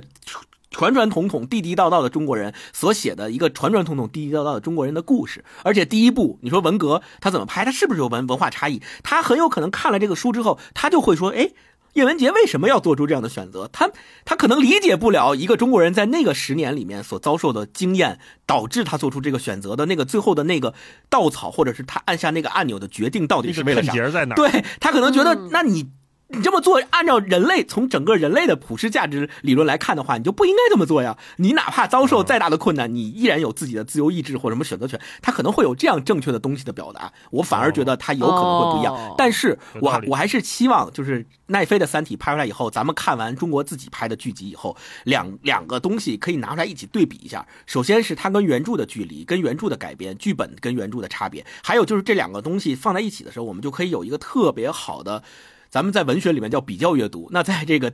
电视剧里面和电影里面可能就叫嗯比较观看，我们就可以看一看这两个东西，西方人的理解和咱们中国人自己的理解之间到底有什么差异？他们更关注更关注的点是什么？我们更关注的点是什么？是否都拍出来了？对我觉得这个是对我们哦观众的一个特别好的训练，或者叫一个测验啊、我还挺嗯从这一点上我还挺期待的。是的，嗯向往了。嗯，对，如果大家听到我们这儿，如果你也是读过《三体》或者对这个话题感兴趣，可以留言跟我们说说你对这个中国版《三体》和奈飞版《三体》的期待啊，有没有什么不同？或者说，如果你已经看了《三体》的话，你觉得现在这个观感怎么样？嗯打个分儿哈嗯。哎，我打分儿的话，我应该是打一个八分儿吧，哦因为差不多确实刚开始让我看的时候，呃，我是带着说。嗯，我看看吧，看你能怎么拍。主要是预预期足够低，是不是？我我就不相信你能拍好，而且我是带着哦偏见嗯。我还记得当时这个一月十五号在腾讯视频要上之前，他不是就有预告嘛？我还把那个新闻发到咱群里了。然后当时大老师的反应是说：“我觉得这肯定糟改了，这肯定不行。”结果结果一月十五号发开我打脸了对开拍之后，马上就就整个换了一个方式说啊，这个还还可以，真不错啊。是我都觉得我这个感觉很奇怪。按理说，我对这种一向不看好的东西很难扭转我对它的印象，嗯但是我看了之后哦就觉得，哎，居然好像还行，嗯就是这种 嗯这种感觉。所以接下来期待他能好好表现吧。我确实希望这这个《三体》能被我们中国人首次拍出来，拍得很好，嗯这是一个也是让人很骄傲的事情啊。这个没错这个是我们自己的东西嘛。嗯啊，那没错。接下来这个剧就希望他好好走吧。啊，一共嗯我看第一部一共是三十六章，嗯然后第一这个第一次第一部这个剧集也是三十集，如果它中间进行一些删节，我觉得它可能像那个游戏的部分应该不会描写那么多，嗯因为毕竟成本也上去了，嗯而且它也。那个游戏的部分，我在看书的时候也会觉得它有点长。它作为想去呈现那个世界的时候，嗯、没有那么的顺。嗯我还是更喜欢现实的故事，所以嗯我觉得它经过一些就是正当的取舍之后，应该大概就是描述到古筝计划，然后再结束到质子出现。对我肯定会追，我我肯定会追下去的。为了为了这个都买了腾讯会员了。这个月会员利率暴增就是靠它了对哈。是是嗯嗯嗯。然后接下来我想再跟你们聊聊，就是呃，顺着这个奈飞《三体》还有改编的这个事儿啊，就是也有人说哈，《三体》已经成为了中国第五大文学名著。第五大文学就是继 继《三国》《水浒》《红楼》《西游》之后的第五大文学名著，你们怎么看这个问题？因为这个确实跟我们上一个话题连着，就中国奇谭。你看很多 IP 都是从《西游记》出来的，对吧？我相信中国奇谭如果想做的话，他把《三国》《水浒》那些店小二的故事、什么丫鬟的故事做出来，也能成为新的 IP、新的宇宙。那《三体》会不会成为下一个四大名著，或者说一个改编 IP 的蓝海或者红海吧？红海吧嗯，因为我们也都知道，这个所谓的红海就是《三体》这个出品人、电视剧出品人，这我们知道他已经去世了，嗯也有江湖传闻是有各种的权力斗争，因为《三体》这个东西实在是太宝贵了嗯啊嗯，这个 IP 太宝贵了，在谁手里，谁接下来肯定就拿了一个会下蛋的、会下金蛋的鹅吧，嗯这种感觉。嗯嗯，所以像超哥，我想问问你，你是怎么看待一个这种评价，或者说《三体》接下来它会不会成为一个？呃，那既然已经有人改了，接下来谁都改改试试吧，就跟金庸似的，成为接下来这么一个东西。嗯我觉得就是谁都改改这个事儿，应该不太会，因为这哦太难了啊！你看这一次，嗯，我觉得这倒不会。就是《三体》能不能成为这个，因为我还没看完，是怎么成为我也不好说。但我觉得刘慈欣肯定已经成为了第五大名著了。对 对，就是我我不知道大家的那个是不是因为拍《三体》的时候，哇，《三体》拍真写真好，但是拍不出来，那看看别的，别的是不是能拍？就是 你看刘慈欣的什么乡村故事啊，那、乡村教师、乡村故事、乡村教师，然后那个不是《流浪地球》今年又要上映第二部了吗？我都感觉是不是大家因为觉得都改《三体》太难了，然后就开始先从短的开始改起。对对对，就开始从这些简单的开始改起，然后哎，就是然后就说回来那个，我为什么就一直没看《三体》这个这个事儿，我就可以聊聊。其实是因为就是这些《三体》迷们的这个行为把我吓着了，你知道吗？哦，就你看哦四大名著，排得太高了你看咱们那天聊说，哎，大一你看过《红楼梦》吗？你说没看过。然后我说哦，嗯这么巧，我也没看过，我真看不懂。咱们可以这么聊天。但是你说你看过《三体》吗？我没看。嚯，怎么你都没看过？这么好的书你都没看过，你必须得看一看。就是嗯就是他的话语是这样的，然后你我就想说，然后关键是我感觉大家已经写好了影评的那个格式和参数，就如果你自己读完了之后读不出来大家列的这些一二三四五的点，说不出来这些，那你就白读。所以在这种巨大的压力之下，我就不想读，特别生气。嗯嗯 就给嗯但是你看四大名著，你看嗯今天咱们问，咱们就是就大家对暗号说，哎，你小时候读过《三国演义》吗？我没读过，哎，我也没读过，对对对，就变成这种。我觉得什么时候就是大家《三体》也能变成这种的吧？就我可哦能就心理负担和思想没那么重，嗯，嗯就可以读了。就是把它从神坛上往下再拽一拽，是吧？不要让普通读者有这么大门槛儿。一个是门，就这种阅读门槛儿，还有一个我觉得是变成了，甚至《三体》成为了很多写科幻作者一个必须逾越的坎儿。我经常特别哦不喜欢的就是读，就是书籍评论区一些科幻小说的评论区，大家底下都拿《三体》作为一个标杆，说哎这不行，嗯这写的跟《三体》差多了，或者有一个人在夸这部科幻小说，底下有人回说你肯定是没看过《三体》吧？你这 你跟《三体》比比，你就不会说这个评论了。对，有有有。对，嗯我就觉得觉得就是你再好的作品，再神的作品，包包括《红楼梦》，还专门有一个叫红学家在研究这件事儿。咱倒不说《三体》和《红楼梦》到底谁强，我觉得没有任何可比性，可可比性，嗯诞生的时代什么都不一样。但至少我觉得，就是一本小说不允许讨论，就是就变成了一个，就我说这个第一次《三体啊》就变成了一个偶像经济。第一次在文嗯学圈出现了粉丝经济，就说不许说我家哥哥不好。对，然后这个还变成一个标杆，这个事儿让我特别恐惧。星光，你是怎么看这个评价的？首先，我们认可刘慈欣老师写的这一套书和他给我们讲的这个故事本身，对他这个故事是一个赞誉和认可，这个是对的，因为他的故事确实好，而且就像我前面说到的，近二十年来，可能中国对外输出的最大的 IP 就是《三体》，那证明他也受到了全世界和。做这一行的行内人的圈内人的认可，但是我倒是觉得行外都认可。对，但是我倒是觉得把他所谓的说成什么中国新四大、新五大、第五大名著之类的，还有点为时过早。因为我们看四大，咱们知道的四大名著，那都是经过上百年的时间所淘洗的，最后留下来的那个最精华的种子。那其实我觉得《三体》在时间上，它还没有经过这么长的时间。也许比如说它。未来一百年的时候，如果他还能就像现在一样，呃，为大家所津津乐道、所讨论，然后被大家不断的去解读也好，在大家不断的拿出来反复咀嚼，那我到那个时候，我们可以说啊，《三体》成为了最起码中国二十一世纪以来最代表作的名著，或者是最代表作的 IP。那那个时候可以说这个话，但是我觉得现在说可能还为时过早，而且现在可能大部分虽然《三体》破圈已经很破圈了，但是你像超哥这样。这样的这个读读者，他可能都还没有去读过原著，所以我觉得，如果是要说他是不被你们这个圈接纳，没有，不是不是，就是还有很多人，我们也不在这个圈里，对，还有很多人可能他还没有读过《三体》，所以我觉得最起码从读者的人数上来说和覆盖面来说，他应该再大一些，然后他才能够有有。资格吧，或者说他才能够更加自信的说出那个话，说我们其实已经可以作为二十一世纪中国人的一个名著来流传在这个历史上。那现在可能还为时过早，我是这么看的啊。对，是是这样，就是我刚才这个问题呢，不是说比较文学成就，而是说就是从 IP 改编层面来讲，《三体》它是不是接下来会成为一个富矿？而且在前面我们也刚才简单提到金庸老爷子，对吧？金庸老爷子那十几部作品，他为什么这么多年？最近这几年可能少一些了，或者咱不看了啊？那前十年他一直都是每年都会有一个金庸的新作品上上市。嗯，就我会觉得刘慈欣的作品，你看，其实从《流浪地球》或者再从《乡村教师》那会儿，当然那个改编已经是完全脱离了。然后像《流浪地球》，它也其实是也有重大的改动，对，非常重大，取了其中的一小点。而且这次《流浪地球二》大年初一上映的这个，我也还有点担心。当然，我特别希望它好啊，我有点担心，就它拍拍前传嘛。我现在其实心中前传的标准就是《风骚律师与绝命毒师》的关系，拍成那个那标准太高了，状态，那个缜密的严丝合缝的状态，然后还有新的人物出，新的人物塑造，新的剧情出来，那个是我很期待的部分啊。那说回就是 IP 改编层面，我倒是觉得。刘慈欣或许他的这一套文学、这一套故事能成为接下来的一个 IP 的富矿。嗯，而首先他证明他已经被人当富矿囤了很多很多年了，这个我们都知道。那接下来现在是不是到了一个？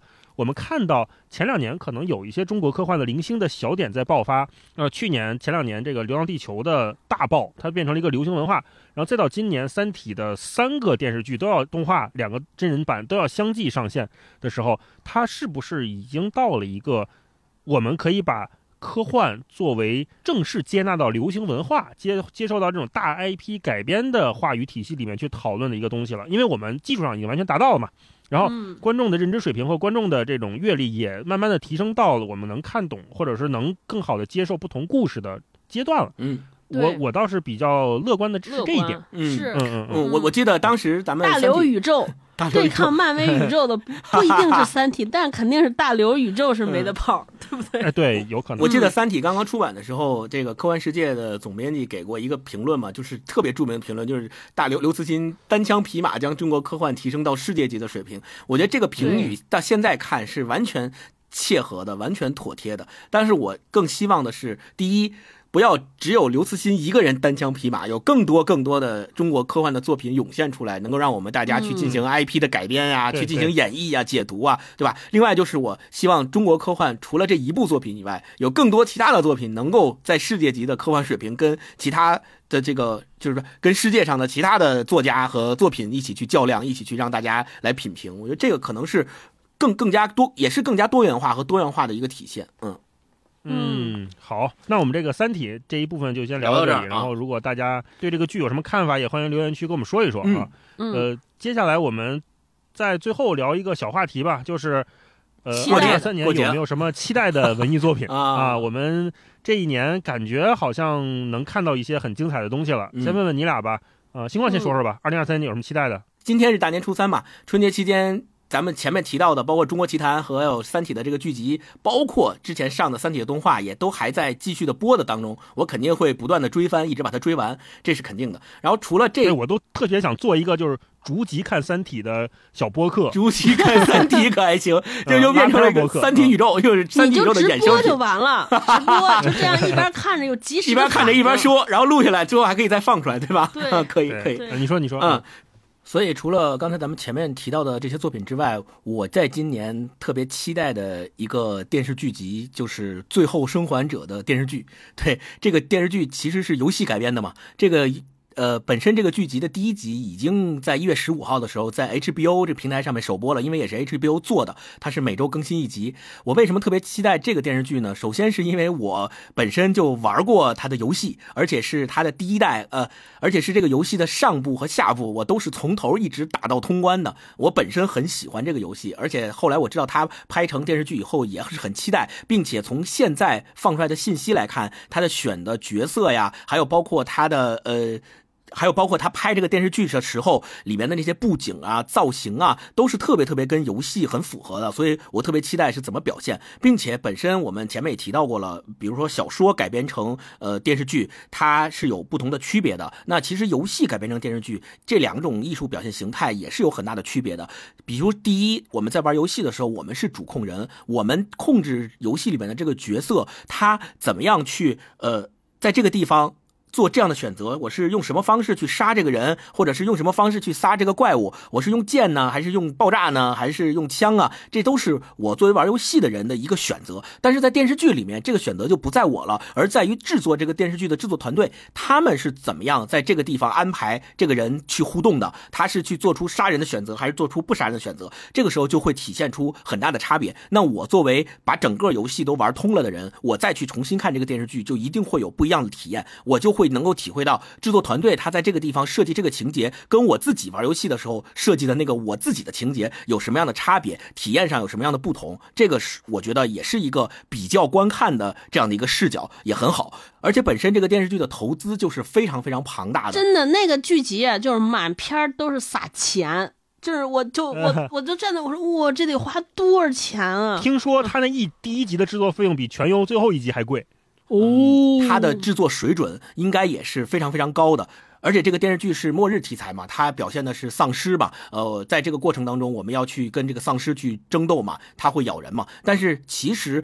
呃，丧尸这个题材本身在近十年和二十年的文艺作品当中是有很多的体现的，包括我们看过的《The Working Dead》呀，《行尸走肉》啊，还有看过的很多什么《僵尸世界大战》啊，我们看过这么多的丧尸片里面的各种丧尸不同的表现，包括那种走的特别慢的、看不见人的，还有那种看得见人的、跑得特别快的，甚至比特种部队的 那些人这个身形还矫健的，我们都看过日本的呀、韩国的呀，还有包括美国的各种各样的丧尸，我们都看过。那在今天这样一个时间节。点还以丧尸题材拍摄这样一部由游戏改编的电视剧，它到底怎么表现？怎么拍？它怎么去完整这个故事情节？怎么在这个故事情节里面去体现那些人性的部分和反人性的部分？而且是在这种极端的设定下，我们究竟是保证兽性还是保持人性？在面对这种选择的时候，整个电视剧的制作团队是怎么体现、怎么表现的？这个是我非常期待这部电视剧的一个原因。嗯。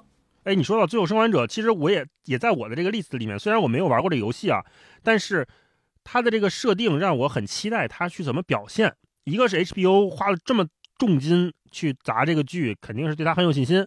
其次就是它又是讲一个末日，对吧？那个很像十年前的《The Walking Dead》行尸走肉刚上的时候，大家对那个那个期待。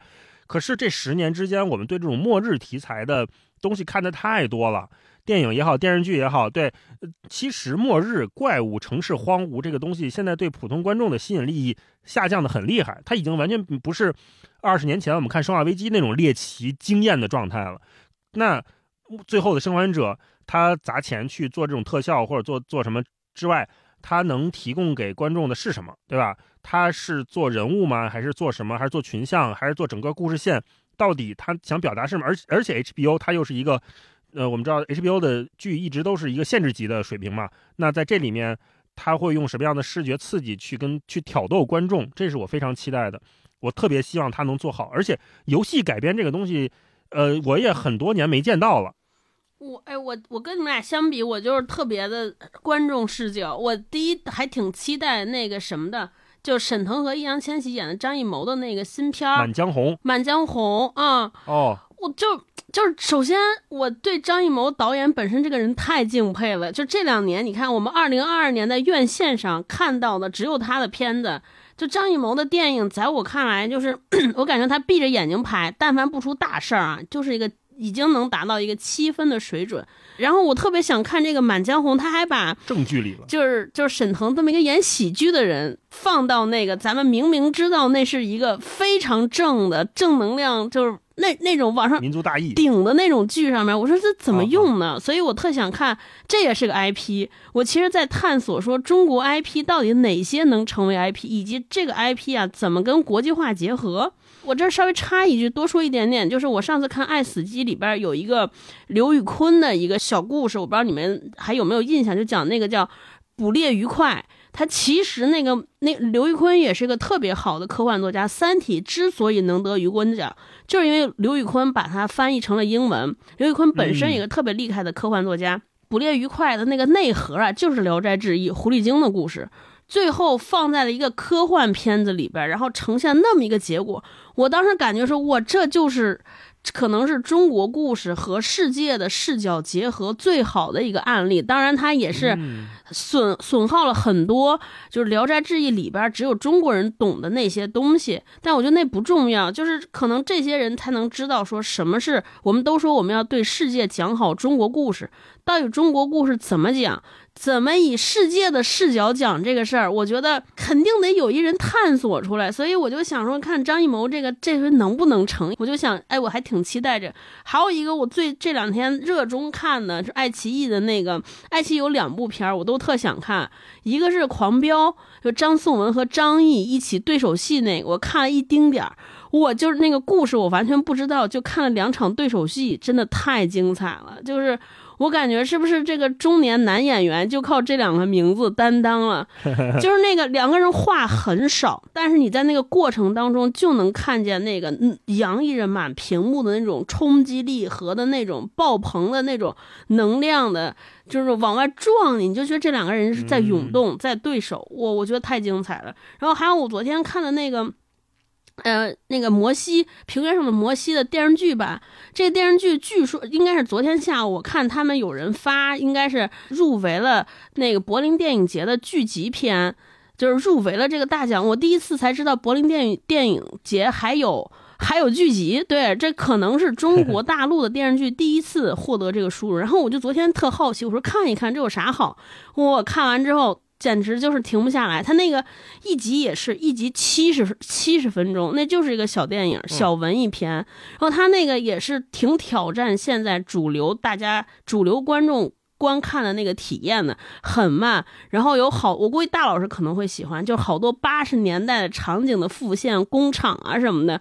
我看了一开头，看老舅穿着那皮凉鞋，穿一个蓝色丝袜，就特怀旧。就我看豆瓣有人说，说我为什么看这个追忆年代的，不能不去看纪录片呢？看你这电视剧，我觉得也有道理。可是我就这就又说回来，我前面说的，我觉得为什么双雪涛这个特别就是比《三体》好改？咱不说小说谁写好，但这个真的比那个好改，因为你你你看就是。就在那个那本小说里边，怀旧时代还有人物的命运，就是这本小说要写的，所以你就这些演员经历过的。对，就是你要是就是你给这些老物件再多的镜头，再多的调度，你都觉得是对的，因为这个小说就是反映这个啊，因为它故事其实没有那么悬疑，你就反映着。但是你说《三体》要只有这个就没有啊，没有这，嗯，所以所以就是。就这两个我还挺期待，大家如果有看过的，咱们可以交流交流，真的给大家看一下。就我我我那天甚至在想说，我是不是咱们这个经济不行，但是咱们这个娱乐要起来了，感觉可以啊有戏啊，百家有点百花齐放的意思，嗯，各种各样都有，嗯。昨天我看那个我们录音的前一天晚上是《平原上的摩西》电视剧开播嘛。我就看有朋友在担心，也是做影视的，就担心说：“哎呀，这个平原上摩西在这个夹缝当中，一个是中国奇谭，一个是三体之间，是有点吃亏的。”但是你想，平原上的摩西已经跟三体相提并论的时候，你会对中国文学很有信心啊，对这个剧很有信心啊。以及是业内的人对这个剧的期待相当有信心，都特别希望它好才会这么比啊。哎，如果有我再插一句，如果这听我们的节目听友里边有内蒙的朋友，一定要去看一看，因为那个剧的导演是呼呼市人，就是他从小是在那个内蒙的那个电影制片厂大院长大，他爸是个剪辑，然后这里边，然后这个故事也在呼和浩特拍的，还有用了好多群演啊，应该都是当地人，因为口音里边散发着浓浓的内蒙普通话的味道，就说话都往上挑口味，嗯，是，嗯，干啥呢？就那种特好像，阿姨说话似的。嗯嗯嗯，嗯，好。我就这个。大老师呢？哎呦，我期待的还挺多的。一个是，哎，我这样，我先跟大家简单推荐一下我这今年看的我觉得特别好看电视剧，已经完更的。如果大家在过年期间没事儿干想看，可以顺着这个片单看。哦，啊对，一个是《初恋》，咱们重点聊过的这种纯爱剧，对吧？如果你就回到家乡了，想起了自己的初恋，是吧？也很正常，看看是不是能在街上的环岛上偶遇啊，对吧？初恋，初恋是一个，嗯然后另外呢，星期三是一个，星期三是一个挺阴暗、特别哥特的一个剧，然后里边这个小女孩就这个主演演的也非常好，她有点像。呃，哈利波特的迷你剧，就也是一帮有嗯魔法或者狼人啦、海妖啊啊、这么一群小朋友，你呃中学生吧，在这么一个学校里面，而且她是那个亚当亚当斯一家的那个衍生剧，特别哥特风格，而且它里面的美术做的也很好，是蒂姆·波顿做导演。蒂姆·波顿我们都知道，就是那种特别鬼奇的理发师陶德那种状态，而且早年还拍过特别口碑特别差的蝙蝠侠，但是我还挺喜欢的，就是特别哥特，特别花里胡哨，里边的美学很有趣。对，如果大家对这种不爱社交的阴郁的呃哥特风格感兴趣，可以看星期三，因为星期三它也有一个梗，就是。美国有一个童谣啊，还是什么民谣，就是说星期的孩子怎么出生阳光了，星期二怎么样，星期三的孩子忧郁啊，所以这个女主角就叫做哦 Wednesday，、就叫星期三啊。然后再跟大家推荐一个，就顺这个黑暗往下推荐，就是《黑暗荣耀》，哦哦哦哦，在奈飞上很火的宋慧乔演的一个跟校园霸凌相关的剧。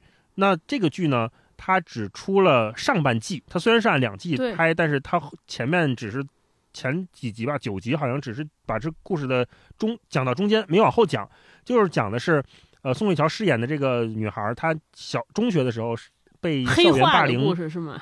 对，很欺负的很很遍体鳞伤。然后她长大之后就发誓要报仇。嗯、我们很多年前有一个电影，我估计很多朋友都看过，叫《我唾弃你的坟墓》，就是讲的一个女孩被侵犯了之后，很凶狠的报仇的一个很爽的片儿。《黑暗荣耀》前面它的铺垫已经做得很好了，然后我很期待它接下来第二季，大概在三月份就会开播了。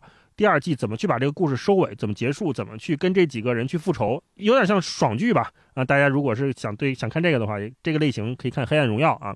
我也非常喜欢的是《白莲花度假村》和《弥留之国的爱丽丝》。《白莲花度假村》嗯，第一季和第二季我都看了，每一季都是文学级别的精准和有趣。它刻画的是那个、那种白人有钱人他们的各种群像，嗯、是是嗯另外一个风格。嗯、第一季、第二季都很好。然后《弥留之国爱丽丝》就是日本的一个漫画改编的，也是奈飞拍的，两季都结束了。对，对，有点像鱿鱼游戏，一个高概念的片儿，但最后那个结束结尾，嗯，我就觉得差点意思，因为它顶的太高了。但是中间它因为每一个环节都有不同的游戏去设计，比如说拼体力的游戏、拼心智的游戏、拼合作的游戏，有各种不同的分类，大家看的话也是会很开心的。两季结束了，可以看看个乐呵。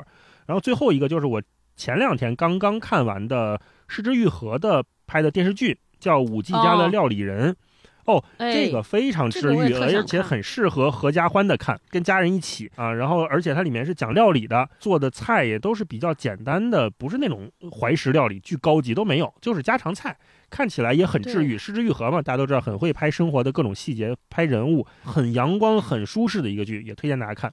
这是我看完的几个电视剧啊，想看的呢？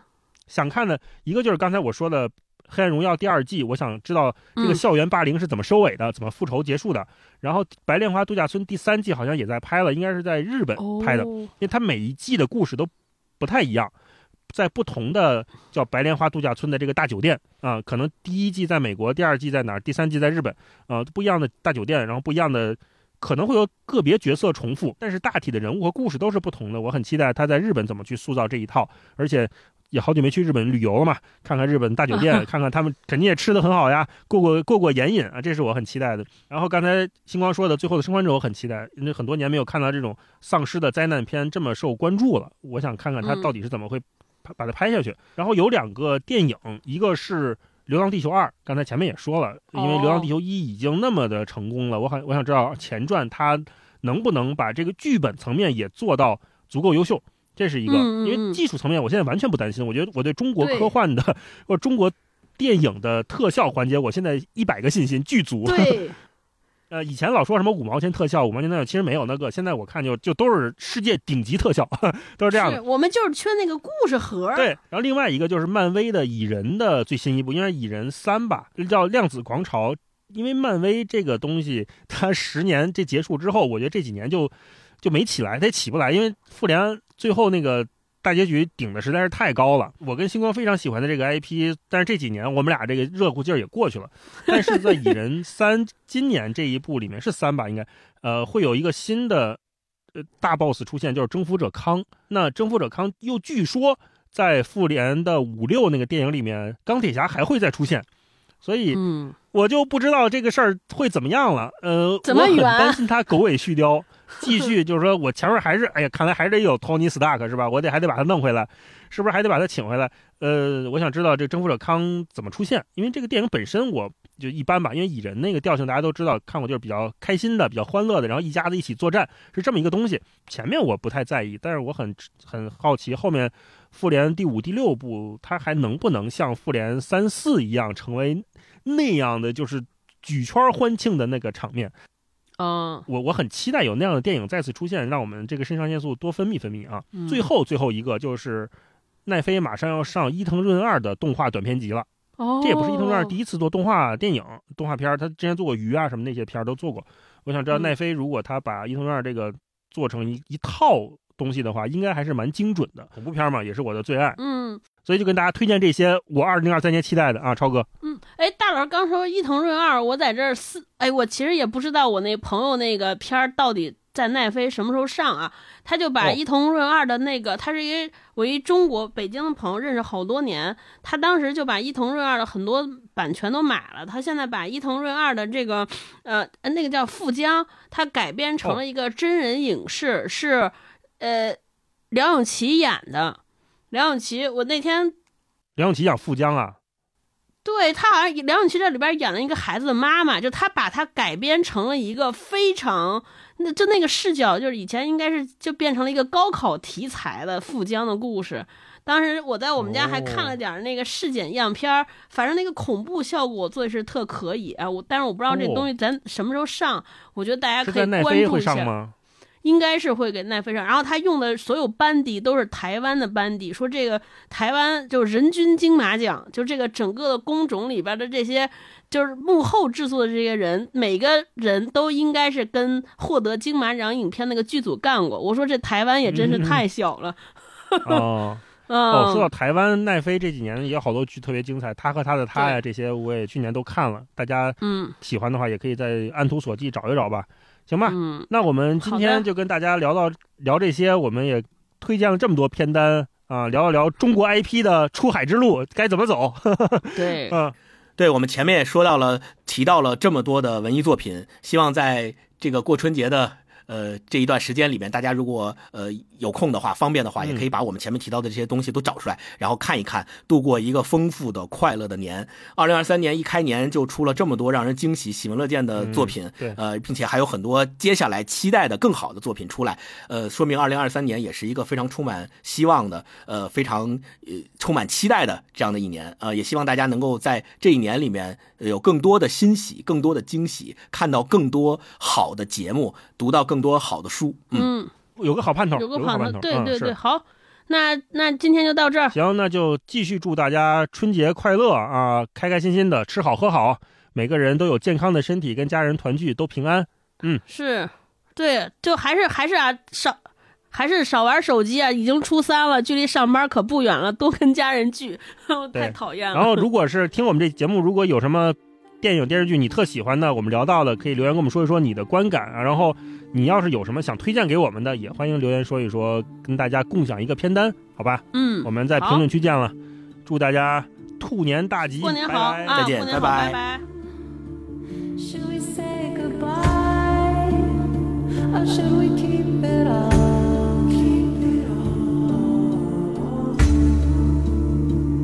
It's a beautiful life. true.